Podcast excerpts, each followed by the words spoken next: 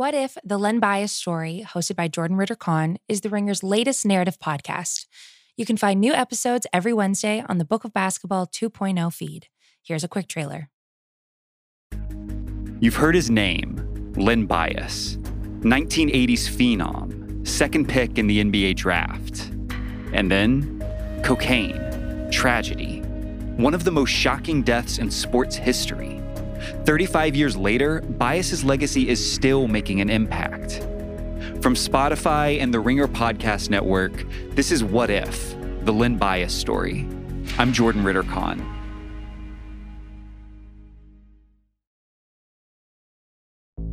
There's no better feeling than a personal win, and the State Farm Personal Price Plan can help you do just that. Talk to a State Farm agent today to learn how you can bundle and save with the personal price plan. Like a good neighbor, State Farm is there. Prices are based on rating plans that vary by state. Coverage options are selected by the customer. Availability, amount of discounts and savings, and eligibility vary by state.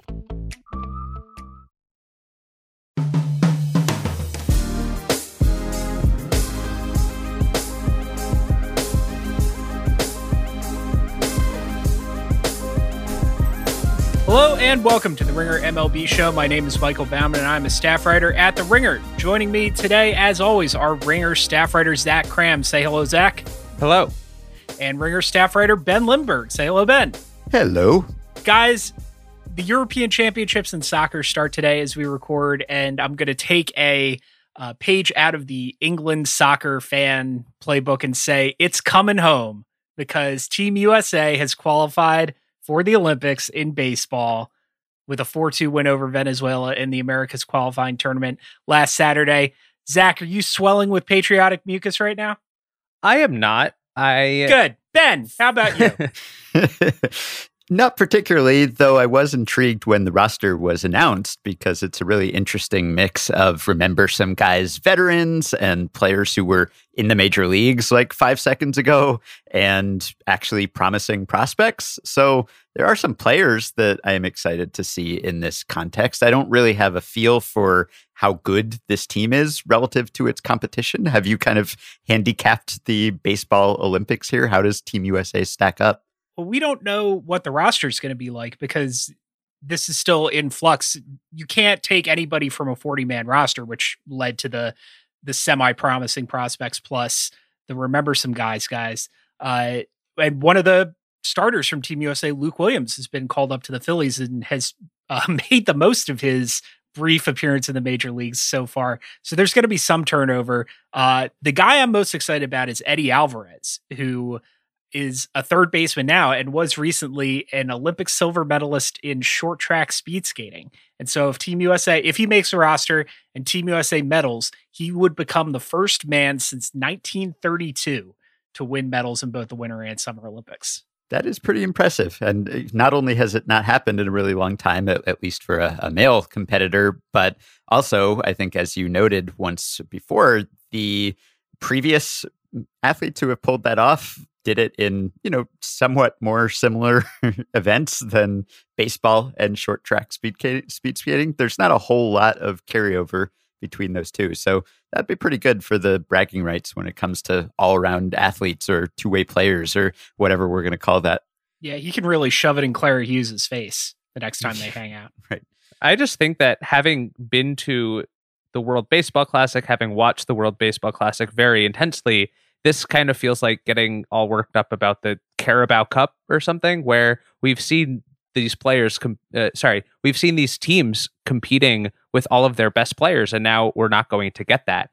So it does lose a little luster, even with the rosters being maybe more intriguing than I expected. It's not like we're going to see the same caliber of competition we did in 2017 when you know Puerto Rico had Correa and Baez and Lindor all in the same infield now, first of all, there are only going to be six teams in this tournament, and it's just not going to be the players we watch on a day to day basis. And also, like, I am a big fan of many other Olympic events. So, given that I watch baseball 180 other days of the year, I probably will not be devoting too much of my Olympic watching time to baseball when there's also you know the 10k to watch and the fencing and swimming and all the other sports. The 10k. I, I watch every minute of the 10k. Yes, indeed. And you cannot make fun of that because because you probably Well- watch six hours of baseball a night. So what is watching men run around a track for 26 minutes? I think I think you have found one of the very few sports that's more boring than baseball in long distance. Your running. move there was to make fun of how much cycling he watches, Yeah. Zach. Not how not how much baseball. Come on. Yeah, you're not Yeah. uh, you're not firing on full cylinders either in term either in terms of, of your rejoinders or that bizarre take, which I would have expected from Ben. But well, Zach's a track guy, so I guess it makes That's some true. sense. But I wasn't even, you know, before the rosters were announced, it, it came as sort of a surprise to me that baseball was back in the Olympics. I didn't really know that this was happening again because it hadn't happened since 2008, right? And it won't happen after this year. So it's this weird little blip where baseball is back and it's sort of like problematic Olympics to begin with. I was just reading the other day about how few people in Japan want the Olympics to be played. So I don't know whether that colors your enjoyment or investment in this at all, but it's it's uh, unusual circumstances, especially in that it's not actually little 2020 anymore. yeah, I I think a lot about how if the revolution ever actually did come, I'd get guillotined as soon as they start purging people. And one of the reasons is I love the Olympics. I know it's awful. I know it's a, a human rights catastrophe, and I can't help myself. And I'm sorry. And you know, I'll go to the gallows if that's that's where this ends me. I can't change who I am. Um, so let's let's try to keep this moving. Uh, this might be the dog days of summer for Major League Baseball, but this is crunch time for college baseball and softball. The Women's College World Series has just uh, wrapped up. We've seen tons of coverage and discussion uh, of of the Women's College World Series, which I learned actually draws a larger TV audience than the Men's College World Series. Uh, so some of the breakout stars. Uh, Oklahoma won it all. Most outstanding pay, uh, player Giselle Juarez went 5 0 with 37 strikeouts and an 090 ERA uh, in the Women's College World Series. Montana Fouts of uh, Alabama, great name there, threw a perfect game against UCLA. And Odicci Alexander, a pitcher from James Madison, of all places, uh, keyed their surprising run, uh, was probably the breakout star of the tournament. What these players all have in common is they're pitchers. And this is something that I've always found intriguing about softball is you could throw the same pitcher out there every single day and how demoralizing uh, must that be if you're coming up against the team with you know Montana Fouts or Monica Abbott or whoever the the dominant pitcher of the of that year is. It like as a baseball guy it almost doesn't seem fair that you're allowed to start the same person every time. It's like uh, the old World Series back where they uh, when they didn't care about pitch counts or pitcher health. When Christy Mathewson could throw what three shutouts in five days in the World Series, and I think it's really fun to be able to get to know these names better over the course of weeks. Uh, Montana Fouts, I I watched this incredible video of her. I think from a couple years ago putting a stack of cinder blocks over the middle of home plate while she was warming up so she could make sure she wasn't throwing over the heart of the plate and only hitting the corners. And I want to see that taken to MLB and every other level of baseball because I think as long as you avoid the heart of the plate, you know, it's hard to hit a, to barrel up a home run. So I think it's been fun learning about these players over the course of the tournament as we get basically every year because the cycle of college graduations means there's always a new class of pitcher, a new class to to learn.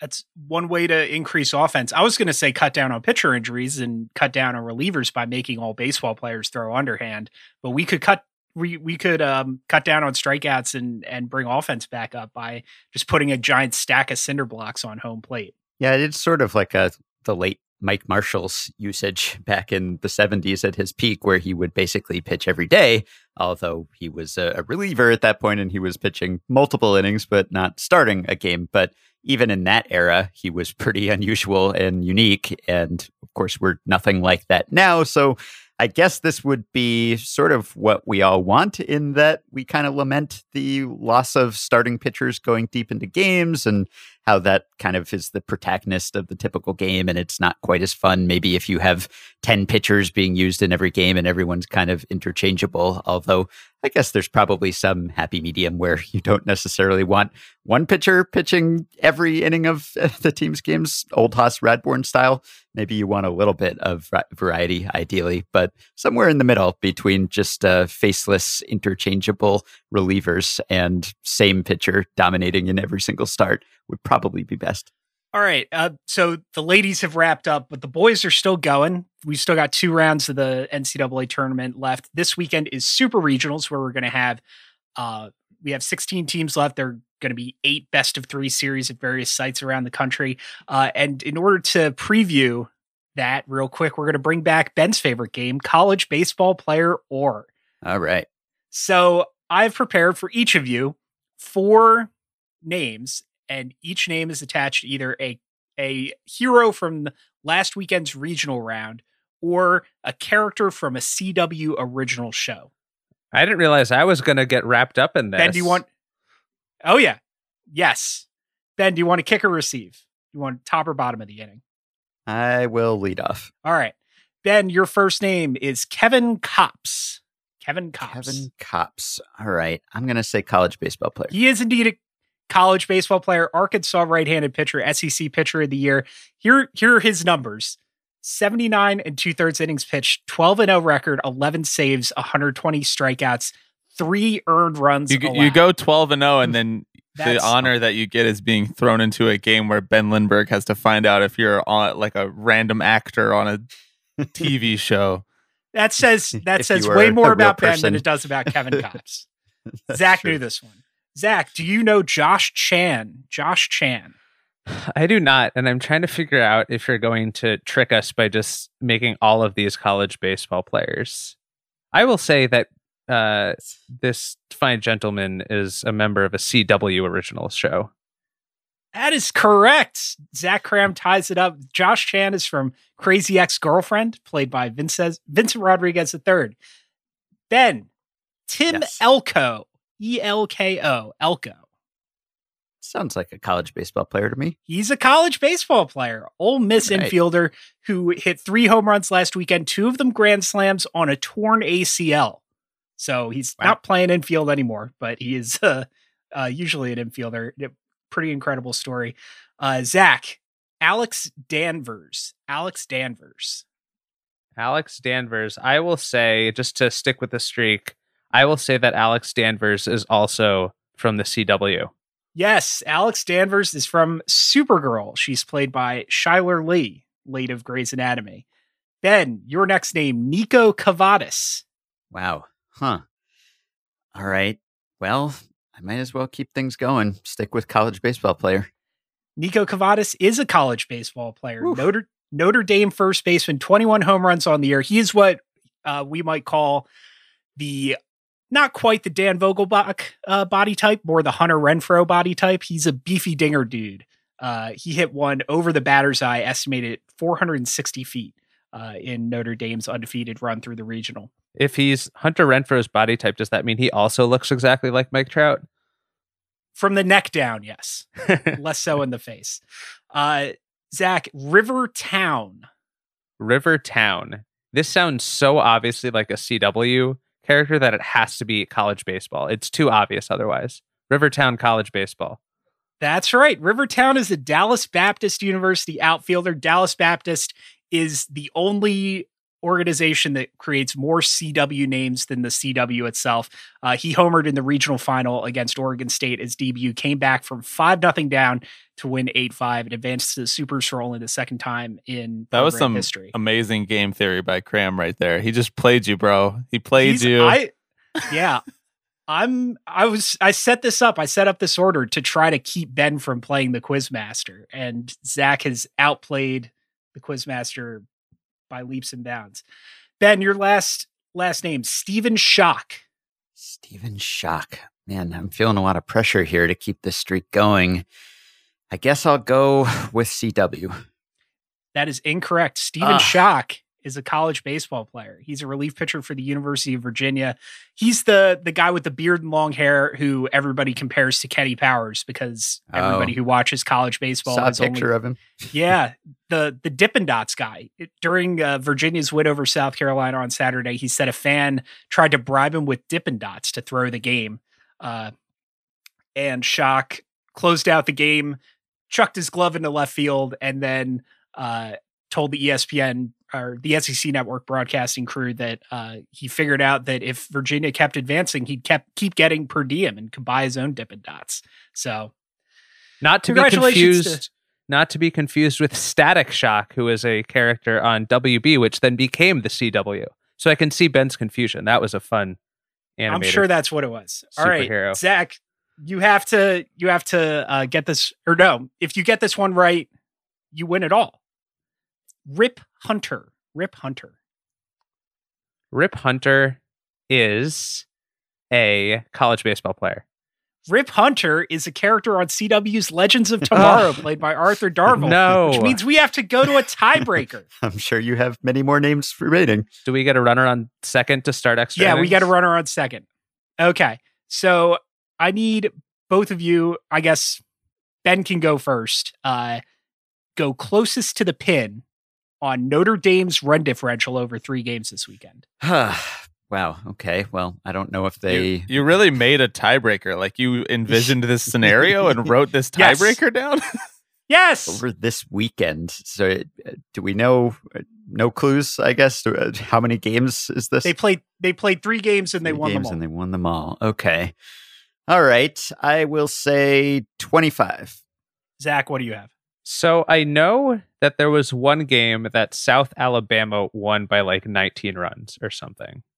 So I know that there were some high scoring games this weekend, but I did not see any from Notre Dame. I will say that they won by an average of 13 runs per game, 39. Zach is closest to the pin. Notre Dame outscored its opponents this weekend by a total of 45 runs. Whoo! Wow. All right. Thank you all for playing along with college baseball player or and indulging me. Uh, I'm going to shut up for the rest of the show, particularly because we're going to do a quick update on our 25 under 25 uh, list from last week. I, I think I, I guess we're all on speaking terms now. It was a little icy in the in the MLB show Slack for a little while last weekend. I Um, think the, the criticism we all collectively received from people on Twitter brought us together. I felt closer to you guys after weathering that, I think. well, I stand by the list for the most part. Oh, I do too. if Yeah. only because most of the people who were yelling at you guys were they agreed with me but uh so yeah it's been a bad week for for most of our top 25 players uh Brian Hayes miss hit a home run but got called back for missing first base uh, which seems like a fundamental error that I hope he will improve on through the rest of his career. Nick Not Madrigal, repeatable. Small sample size there, but he did hit a home run, which is repeatable. I feel good about it. I I think on balance it's a positive, but it's uh embarrassing. Nick Madrigal, who I didn't know had muscles, uh, tore one of them, tore his hamstring and might be out for the season. And Jarred Kelenic, all y'all's guy, the the number what was he, eleven or twelve, back to AAA. Yeah. That was a setback, but you know, it's a, a long term competition here. We're in for the rest of Kelenic's career, not just the short term. I wasn't in it because he was hitting 111 and then slipped down to 097, Baumann. I'm in it because of what happens when he bounces back next year. You know, Mike Trout hit in the low 200s, high 100s in his first. There you go. Call up? That's the comp you want to bring. Anybody out. can do it. If Trout can do it, Jesus Christ. It is really fun that uh, Trout did that. So now we can turn to that comparison every time any prospect struggles. You also have the Alex Bregman had his two for 38 starts. You can always point to that one too. It, it's nice to have those two examples, kind of like when we got rid of the four pitch intentional walk and everyone turned to the exact same one or two examples of when batters hit those for singles. You only really need one and you can just turn to that in perpetuity. Or like how Kawhi developed a, a- an elite jump shot after not being able to shoot at all in college, and was just like anybody can do that, right? We could just develop a jump I shot. mean, how many years has Ben Simmons been in the NBA now? I'm still still waiting for for him to develop the quarter three. Oh God, is Jarred Kelenic my Ben Simmons? Maybe I need to back Kelenic off isn't that even take. as good. People are getting on Ben Simmons for shooting like 38% from the line. Jarred Kelenic would Stop. kill the Cut his shoot mic out. Cut his 38% mic. from the line. No Sixers talk. No Sixers. A hard rule here. I'm just trying to get ahead, man. Can I rant about the Kelenic situation for a second, even uh, separate from the 25 under 25 list? Which is, I saw some folks saying, well, see, the Mariners didn't manipulate his service time because they had to send him down. And to that, I say, do you not remember the Mariners president admitting that he was manipulating Kelenic's service time? The Mariners believed that Kelenic was ready. They brought him up after, what, six games at AAA because they believed he was ready the entire time. So just because he struggled upon his first exposure doesn't mean that they knew that was going to happen all along and that's why they didn't call him up. And as I pointed out on this podcast before, if ever you were going to manipulate someone's service time, this was the exact wrong year to do it because AAA wasn't playing any games for the first month of the season. And I don't know, would Kelenic have struggled if he didn't have to essentially take a month off from facing regular pitching? I don't know. Maybe he was going to struggle anyway, but I think to say that we're going to not let him face pitching for a month and then call him up and then, you know, get worried about when he struggles, like maybe that's why you call him up in the first place and let him take his lumps. He he was ready last year and they didn't do it. So I think to ex post facto say he wasn't ready and the Mariners are absolved of their their breaking the rules, I don't think is a proper uh, assessment to make of the situation. And I am I don't know. I, am running out of steam here at the end of my rant, but it really bothered me to see that kind of reaction to Kelenic being sent down because it was admitted, it was on video. So I don't know. That was upsetting. I don't think I've ever seen you this heated about something. Like, not on, at least not on mic. Yeah, no, I agree with Zach's interpretation there. I mean, it's definitely true that we are sort of spoiled when it comes to prospects and assuming their readiness, but I think in Kelenic's case, it was pretty clear. Like the Mariners made it clear that no matter how he did, they were not going to call him up, and that it seemed like they thought he was ready, and it just wasn't the top priority. So I think that's true. We can kind of keep both ideas in our heads, maybe that the big leagues are hard, and that not everyone who is a top prospect is ready or, or going to be a world beater right away. But also, it seems like the Mariners thought Kelenic could be good right away, and just we're not going to call him up under any circumstances. I will say though, if you Google Jarred Kelenic's name, the first thing that comes up is a link to the All Star ballot because he is a candidate. So if you want to cast your vote for Kelenic, you can go ahead. Dang, I thought you were going to say it was our 25 under 25 list. I was about to get real pumped. Uh, everybody's talking about it. Everybody's talking about it, releasing their own. We're we're setting trends here for the first time, I think, in the history of the MLB show. All right. The other big story apart from you know our opinions. The second most important thing to, to happen in baseball this week is uh, the sticky ball situation has has hotted up a little bit. Uh, i'm gonna get the ball rolling by uh, citing something pete alonso told reporters this week which might be my favorite like quote or theory by a baseball player this season. Pete alonso said that he and many other MLB players subscribe to a theory that Major League Baseball manipulates the baseballs year to year to try to uh, suppress free agent salaries. So they juice the ball ahead of that class with Gerrit Cole and Stephen Strasburg, and when there are more hitters set to hit the market, they uh, they deaden the ball to try to reduce numbers. So this, I think it's horseshit because I don't think Major League Baseball is that. Uh, that organized, but this is skyrocketed into the realm of conspiracy theories that I believe in, not because I think they're true, but because I think but because they're fun. This is one of my favorite like tinfoil hat things. Like and even I'm not cynical enough to to believe that MLB's doing this or that they could pull it off if they wanted to. But the fact that this is how I, I, think it speaks to to the state of mind of, of some of the players with all this this discourse um, going around, or if Pete Alonso is just having a joke at, uh, you know, at everybody's expense. That's pretty funny too. But I I love this uh, this angle for for ball manipulation. Yeah, the Mets have made up their fair share of stories this this year. What with the the hitting coach they invented a while back, and then the debate about uh, the mammal that was cited in the dugout supposedly as a cover story. Does Noah for Syndergaard some sort of to squabble. turn off? Yeah, and does and Noah Syndergaard, Syndergaard need too. to turn off Pete Alonso's Wi-Fi at night so Yes. he stops Mm-hmm. So- reading about baseball. So, so I don't know how serious this was, and I would love to know how widespread this belief actually is. it seems like one of those situations where Peter Pete Alonso's like, "Yeah, we all think this," and it turns out that he is the only one who thinks this. I don't know, but I think it is interesting on multiple levels. I also think it's extremely far fetched.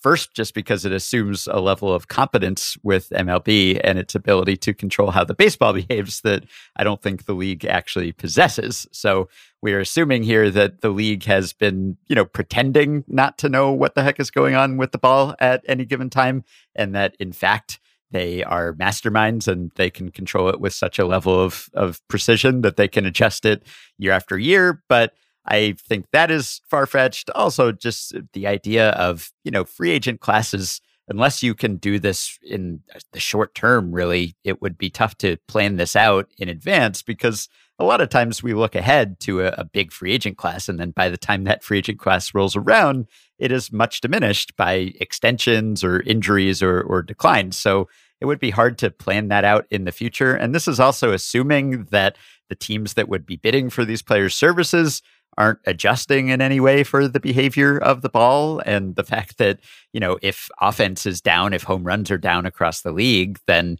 you're still judged relative to other offensive performers so it's not just like you know removing some homers would mean that position players get paid less so there are, I think, a bunch of problems with this. You know, there's also the fact that if you're juicing the ball one year so that you, you know, suppress pitcher salaries, like, well, the hitters are racking up stats during that season. And so that's still going to help them when they get to free agency, even if it's not their walk year. So, yeah, I can't say I buy it, but I enjoyed the theory. And I think, as you said, it's reflective of the mistrust between the players and the league at this point as the tensions ramp up with the CBA, CBA negotiations taking place. And it's also reflective of the fact that MLB has done a terrible job of explaining what is happening with the ball. So Alonso has reached the conclusion that they actually know what they're doing. I have reached the opposite conclusion, but either way, there's been a lack of transparency that lends itself to conspiracy theories. Yeah, I'm with Ben in that I think MLB doesn't know what it's doing with the ball, but I understand the impulse to try to ascribe meaning to these seemingly random fluctuations. I know this year MLB more intentionally set out to change how the baseball behaved, but I think in previous years, like 2019, it isn't really clear why the balls became juiced. It's just that it happened. And I think it's almost more comforting to think MLB is intentionally acting as a malicious actor, but at least we know why it's happening than to just think it's happening randomly because you know we're all on a small ball floating throughout the universe. And I think the like the most difficult part of understanding that the ball changes so drastically year to year, month to month, game to game, is how it's changed how I think about elements of baseball history that I just grew up with, like, you know, reflecting on the 2011 World Series and did the ball that David Freese hit just over Nelson Cruz's glove, uh, was that more juiced than every other ball in that series? And would the Rangers have won the World Series otherwise? And you can really spiral thinking about individual plays that would have changed baseball history and how we think about teams and important players. And it's really difficult if that's all random. So I understand the impulse to try to to put that act on somebody as uh, the the impetus for making it happen as a even if it leads to seemingly far-fetched conspiracy theories that you know Hanlon's razor says never attribute to malice that which is adequately explained by incompetence. And I would say MLB is incompetent in how it's handled the ball over recent years but a- again I see where he's coming from. I wonder how much of this also stems from Pete Alonso coming up in the all time high home run environment, setting the rookie record with 53 dingers, and then seeing fewer of those balls fly out in the past couple seasons. I mean, he's still been a good hitter, particularly this season, still hits for power, but you know, not as much as he did from the get go. And as he approaches arbitration, I wonder if he feels like that is personally targeting him and players like him, you know, having come up in the offensive environment that he did. So some of it might be that too. But I enjoyed how, you know, he was asked about foreign substances, the topic of the day, and he just completely pivoted to this like even bigger conspiracy that is uh, hiding under the surface here. He's like, yeah, I'm fine with the sticky stuff. Like pitchers need to control the ball, but what you're all not talking about is the much bigger Nobody's talking about the mainstream media yeah. is not not talking about this. I yeah, there is like a, a a see you and raise you element yes. to, to, that answer that I really enjoy. Uh, speaking, so all this discourse, can we call this theory Pizza Gate? yeah, I think so. Okay, cool. No, um, no, so, no. Say, Where's the voice in the room, Ben? Don't encourage him. All right, so let's pivot from Pizzagate to what we were actually talking about, which is the the sticky balls. Um, MLB is starting to crack down on foreign substances, and we're starting to see some pressure on some of the uh, higher profile suspects, shall we say? This is like right. I've been my interest in this is not necessarily in terms of, or my interest in in this is not really about finding and outing individual violators. It's keeping this on the fun side of the divide between fun and moral panic because I lived through the steroid thing once and I just don't want to do it again. And the parallels are very clear in that it is seemingly a widespread problem tacitly approved by Major League Baseball, by front offices, by clubhouses that then leads to crackdown on individual quote unquote bad actors. And I think there are certainly differences between the two panics mainly steroids can have adverse health effects that I don't think, at least to my knowledge, spider tack does, unless you know they make your hands really sticky and you can't type on your phone, you smear it everywhere. But I think those small differences aside, the general shape of the early reaction looks the same. So I had the same thought, Mike, that we're only like a week or depending on where you peg the starting point. Maybe you go back to Trevor Bauer a season or two ago, but we're still pretty early on in this discourse, in this uh, understanding, and I'm already almost tired of it. So, like I've said a couple times on this pod before, I am interested to see if MLB actually ends up cracking down with suspensions because that still hasn't happened yet. And until it does, I will believe it when I see it. But it seems like pitchers are behaving otherwise now. They're already backing off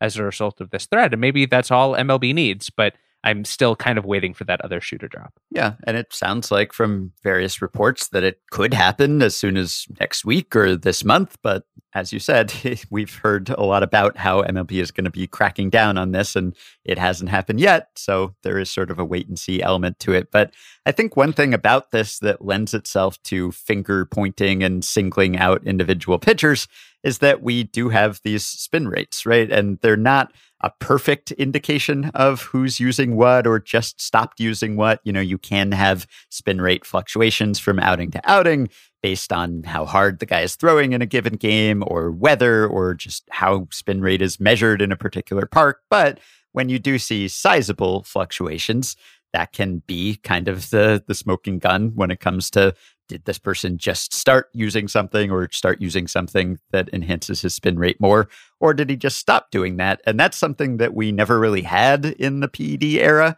I mean you know oh, eventually that's not true. well eventually you would get tests and, and guys actually getting popped no you'd get prior to you'd testing get people talking about luis gonzalez's uh forearms. You yes, get people talking about Mike Mike Piazza's back knee. Like yes. that's what this is. Looking at no, Trevor Bauer's spin is, rate from start to start is like the dorky version of Piazza's back knee. It's the dorky version, but it's also maybe the more accurate version. I mean, in the PED era, it was whenever it's the scientific version of that yes. pure art form that you're describing, which is staring at Mike Piazza's back. yeah, it's a little bit different. It, I'm not saying that people didn't get singled out before. I'm just just saying that in the past it was because they bulked up a little bit or they suddenly started hitting home runs or something, which, you know, could have been an indication, but also could not have been.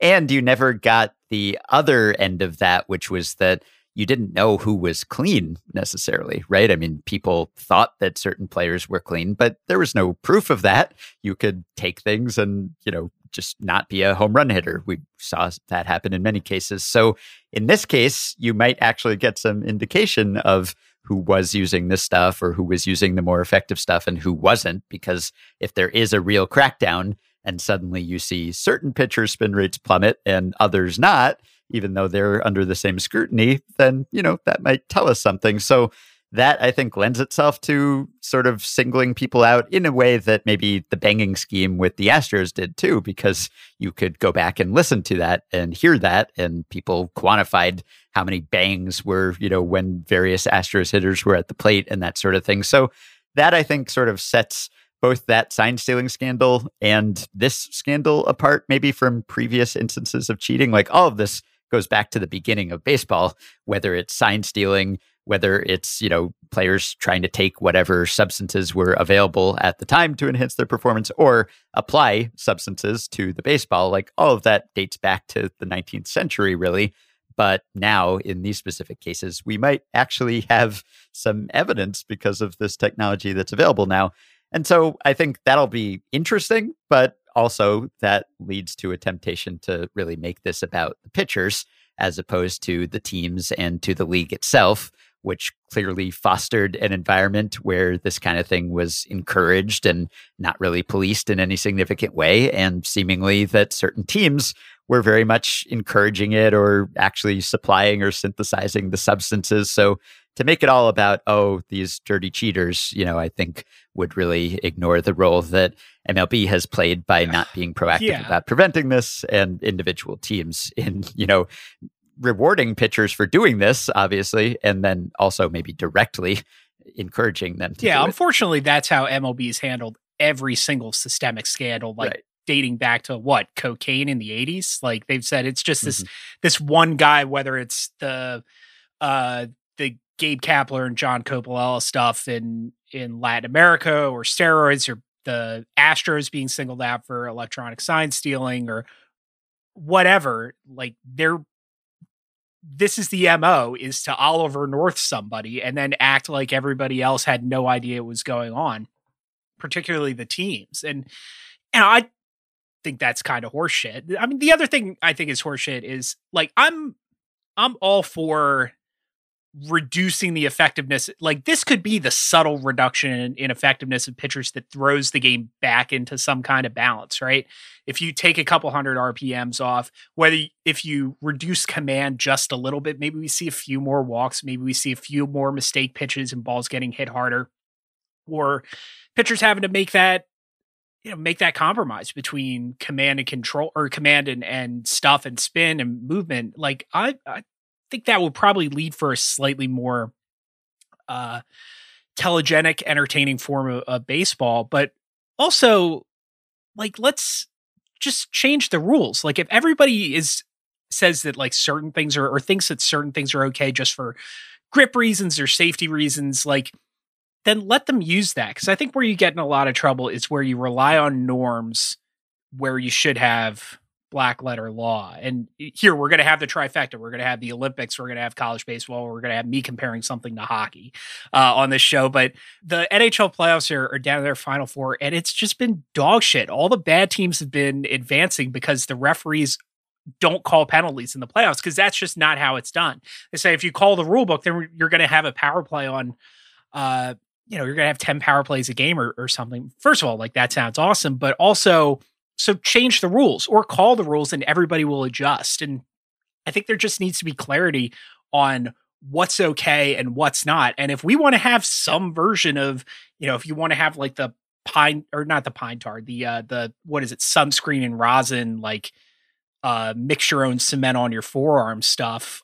If you want that to be okay, but you want uh spider tack to be out of the rules that or or to be out of bounds, then just allow the one thing and don't allow the other so everybody's on the same page and everybody watching knows what's going on but apparently that would just be too simple. So we're not going to do that. Instead, we're going to have recriminations and, and all sorts of uh, uh, ambiguity over over who's following the rules and who's not, and who, which rules are worth following and which ones nobody cares about. Yeah, I think Liam Hendriks came out either yesterday, today, uh, saying that MLB should crack down, but also provide a universal substance that all pitchers can use because they need something to help grip the ball better. And I think the issue is that, as we've talked about, technology has just made the sunscreen and rosin mixture so much more efficient as everything else in the game has become more efficient.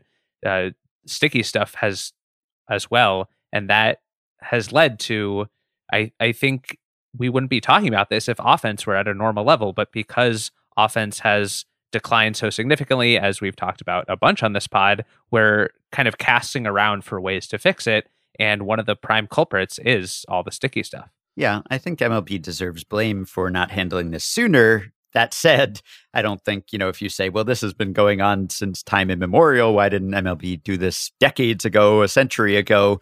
Well, they did do it a century ago with with spitballs. That's when, you know, this foreign substance rule was on the books, but obviously it's never really been observed that closely.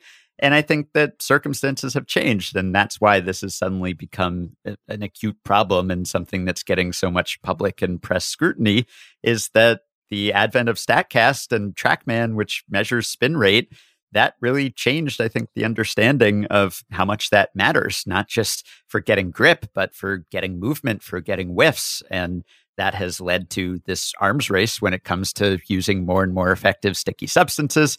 So I think we've gone from, oh, yeah, you know, we know this is happening, but everyone's kind of okay with it and it's not that big a deal, to now you're worried about high strikeouts, you're worried about low batting average. And you have teams and players really pushing the envelope when it comes to using more and more exotic substances to try to get that spin rate edge. And now that that edge has been quantified, I think even hitters who are maybe okay with some substance just for safety's sake, even they are are thinking, okay, well, things have swung too far out of whack. And so I'm fascinated to see if this crackdown occurs. Does it help restore the balance, as you were saying? Like it's really hard to tell what the net effect would be because if you look at some of the studies that have been done and some of the analysis that shows that you can enhance spin rate by you know hundreds of rpm with certain substances and how much that can enhance a pitch's performance well you might think it it would be a, a big dip then but we still don't know how pervasive those like really effective substances are how many pitchers are actually using those things and there's so much else going on like this focus on the foreign substances really ramped up in the past few years but the strikeout rate increases have been going on really throughout history, but really steeply for the past 15, 16 years. So it's not just that. So I, I doubt that that one thing would swing things back into balance and that even if you do crack down and you root out some of that use, you know, you're still going to need to be talking about all of the various other rules changes and suggestions for increasing contact that we've talked about. So I'm really like kind of on the edge of my seat when it comes to like seeing what the actual you effects put some of pine this tar, are pine if tar it on happens. your seat so you don't slip off. yes. Um, yeah, you bring up a good point about the sort of creeping nature that this is not a new problem. And here, I think there actually is a good parallel to be made between the foreign substances and steroids because like PEDs aren't something that Jose Canseco invented in 1989. You know, like Joe DiMaggio was getting the JFK injection every week when he was uh, when he was playing in like the 40s and 50s, and so it's just something that became a problem when it became too big and obvious to ignore, and now they need to do something about it. And like, I'm not picky about what. Like, I think they just need to do something. I don't I care less that what the solution is as long as there's some kind of clarity and guidance and I fear we're not going to get that. I fear we're just going to get, oh, this is something that only Gerrit Cole and Trevor Bauer were doing and not something that that actually levels the playing field and clears the air and and you know resolves the situation. Would be nice if they would be transparent about how they're going to handle this, which is probably too much to hope for. But there's just such a, a, weird kind of covert element to the way MLB makes these changes, like with the ball change this year, for instance, where it was like a memo to teams that was leaked in some places. And then you had this strange spectacle of like MLB.com stories that were citing AP reports about a leaked MLB memo about this. And it's like, ah, yeah. just put out a press release or something. Don't make us sniff around and have everything be leaked. So if this is another situation where it's like, you know, a memo is sent to teams and various sources report on that, I mean, Rob Manfred should just come out and say, hey, yeah, this has, you know, been a problem and it's been happening for a long time, but things have changed. And that's why we're doing X and Y to try to correct this. But I don't hold that much hope that that will happen. But this is the environment in which the pizza gate type conspiracies can flourish when it's all sort of behind the scenes and, and not just stated right up front. We're going to need to come up with a new name for that because ben just said pizza gate and my eyebrows shot up to my head because i forgot what we had discussed 15 minutes ago. Yeah it's not that thing. Um yeah that I, i'll just say this and then i think we can move on to our last segment like transparencies I've used this example 50 times when we've been talking about the juice ball. Uh, about 10 years ago, offense was way down in college baseball. They announced that they were going to change the ball, that they were going to lower the seams, and it was an offense shot up and it was hugely popular and everybody was on board. In Japan, they juiced the ball without telling anybody and it became a huge scandal. And just telling people what's going on, people will, the consumer will ad- adjust. They'll appreciate the proactivity of a league or a governing body that actually is trying to make some kind of proactive change. And I just the this compulsion for for operating in the shadows just doesn't I don't understand it. It's self-defeating. And we're this is just another uh, another example of, of of really bad habit that MLB seems to have gotten into. All right. That'll bring us to the final section of the show. It's Zach. Do you want to sing it? No. Okay. The unnamed weekend preview segment. Zach, you did want to use this segment as an opportunity to talk about one of our show's favorite players. So I actually want to ask this question to Ben, which is Ben, tonight, Jacob DeGrom is pitching against the Padres and Shohei Ohtani is pitching in an interleague game, so he will pitch and hit. So, Ben, which game are you most excited for? I think you know the answer to that. It is, of course, Ohtani. Must see start every time out. And he's going against the Diamondbacks. So I'm hoping that that will be weak competition for him. They just fired their hitting coaches. So this is a, a good, favorable matchup for Ohtani, I think. But I think for for most people, certainly for playoff implications, you would probably have to go with the Blake Snell, Jacob DeGrom, Padres Mets matchup. Yeah, and DeGrom now has a 0.62 ERA. He has thrown consecutive starts without allowing any runs, including against those Diamondbacks and including against the Padres just in his most recent start. And I don't think we're quite there yet where I'm eagerly watching every start because of the Bob Gibson ERA record or the Dutch Leonard ERA record, which I like to remind Mike about. But I think we're kind of getting close to that point. If he can sustain a sub you one Dutch Leonard, it's Dutch Leonard and five and ten Ks. That's my brand. Uh, I think as long as Degrom can sustain a sub one ERA through the All Star break, that's when I would get really excited. He has now thrown 58 innings. He has allowed four earned runs, and I think every start is just must watch because unlike say a chase for a 400 batting average when yeah you can have an 0 for 4 game and it doesn't ruin your chances. For DeGrom the stakes if he's going to really challenge this record are so high every game because he gives up one three run homer and all of a sudden his chances basically are kaput. So every base runner essentially matters because he can't let anyone get on base lest a ball sneak over the fence and his chances ruined. So that's why i think let alone the Padres portion of it, and they're maybe my favorite team to watch across the sport. I think DeGrom himself is must watch for that reason. Yeah. You know, four earned runs and 58 innings pitched. You know who's not impressed by that is University of Arkansas star Kevin Kopps, who's allowed three earned runs, as we said, in uh, 79 and two thirds innings pitched. Maybe Jacob DeGrom is a CW character. I don't know, but he's I, he's got the looks. He's a handsome man. He could be the the dad on Riverdale. Sure. Right? Yeah, I mean, the thing, of course, that makes it even more impressive is that his stuff has gotten better again just when you think it couldn't possibly. I mean, he is throwing harder this season than he did last season. His average fastball velocity is over 99 now. This is the fifth consecutive season where he has raised his average velocity and he is about to turn 33. So this just boggles my mind. And really, like his last couple starts have raised that bar even more. Like he he threw 33 pitches 100 miles per hour or faster in his last outing.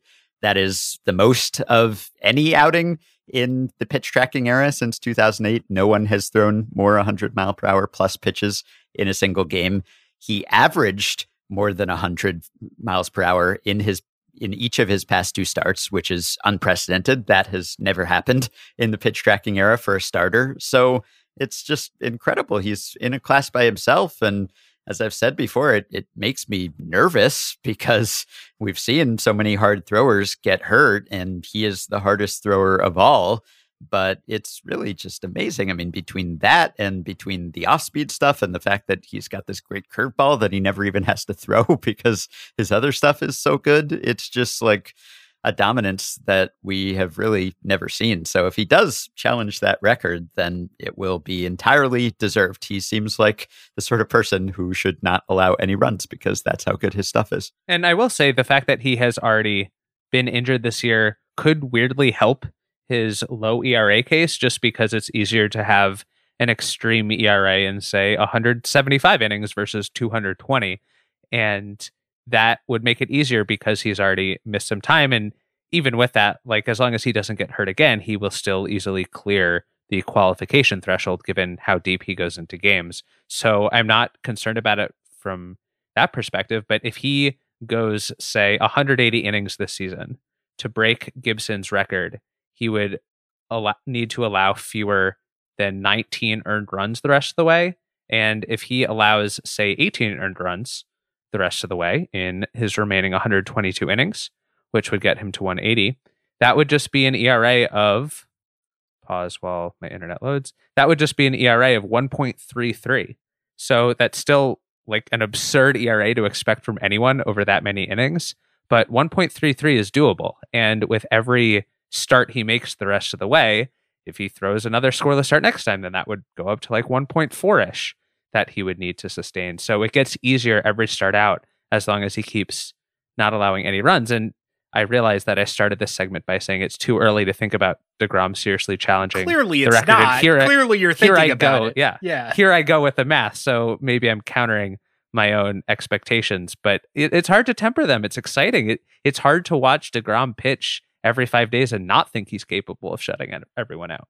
All right, I my series of the week is uh, LSU versus Tennessee in the uh, Knoxville Super Regional. LSU head coach Paul Mainieri, legendary uh, coach, national champion at LSU, successful at Notre Dame before that.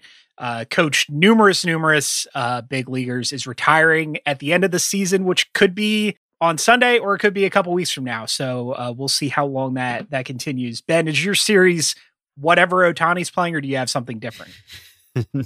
no, that's pretty much it. Good. He's on this uh, Friday starting schedule now, it seems like. So it's nice to be able to pencil that in. But it's not the most exciting slate of weekend matchups. Not a lot of like great division rivalries or matchups between teams that are contending. I guess you have Boston and Toronto, which is a, a pretty decent matchup, and Cardinals Cubs. So there's some stuff to watch there, but I don't think you can top DeGrom and Ohtani going on a Friday night. Garrett Richards also pitching on Friday night to complete the podcast trifecta. Oh boy. That's uh that uh Mhm. um Boston Toronto series should be good. Robbie Ray's throwing. Robbie Ray having quite a season. Uh back from the Yeah. not the dead, but the can't find the strike zone. So good to see that. All right, this feels like a good place to end the show. So that will do it for this week's edition of the Ringer MLB show. Thanks as always to Zach and Ben for joining me. Thanks to Montana Fouts, Jarred Kelenic, and Pete Alonso for giving us stuff to talk about. Thanks to Bobby Wagner and Mike Wargon for producing today's episode. And thank you for listening.